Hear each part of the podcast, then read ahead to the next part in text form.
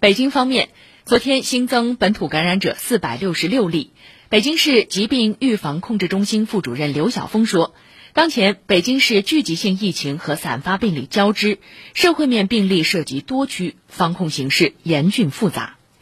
当前本市疫情呈现发展态势，社会面隐匿传播风险依然存在。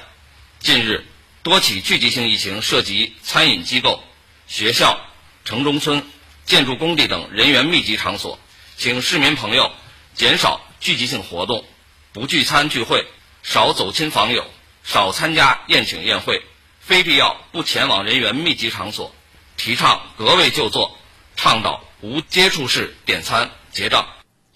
十六号，河南省新增本土确诊病例一百三十七例，无症状感染者一千五百二十一例，其中大部分来自郑州市。昨天，郑州又调整多地为高风险区。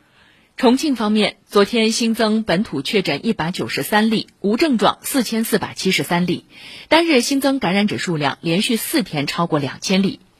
原定于下周末进行的重庆马拉松宣布延期举办。目前，重庆已腾空多所后备医院收治新冠患者，同时启用三所方舱医院，调集医护人员一千六百多人，投入使用床位近五千张，全力做好隔离医学治疗和医学观察工作。